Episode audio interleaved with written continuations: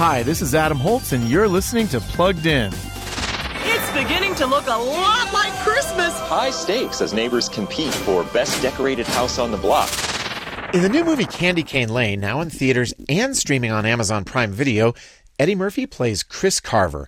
Chris and his family live on Candy Cane Lane, a street with high expectations about Christmas decorations.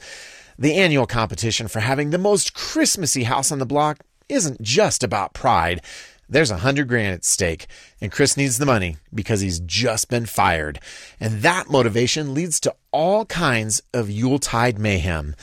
Candy Cane Lane has some great messages about family, but it also has a lot of profanity for a PG movie, as well as a magical villain. So we're giving Candy Cane Lane a 3 out of 5 for family friendliness. Read the full review at PluggedIn.com/radio. I'm Adam Holtz for Focus on the Family's Plugged In Movie Review.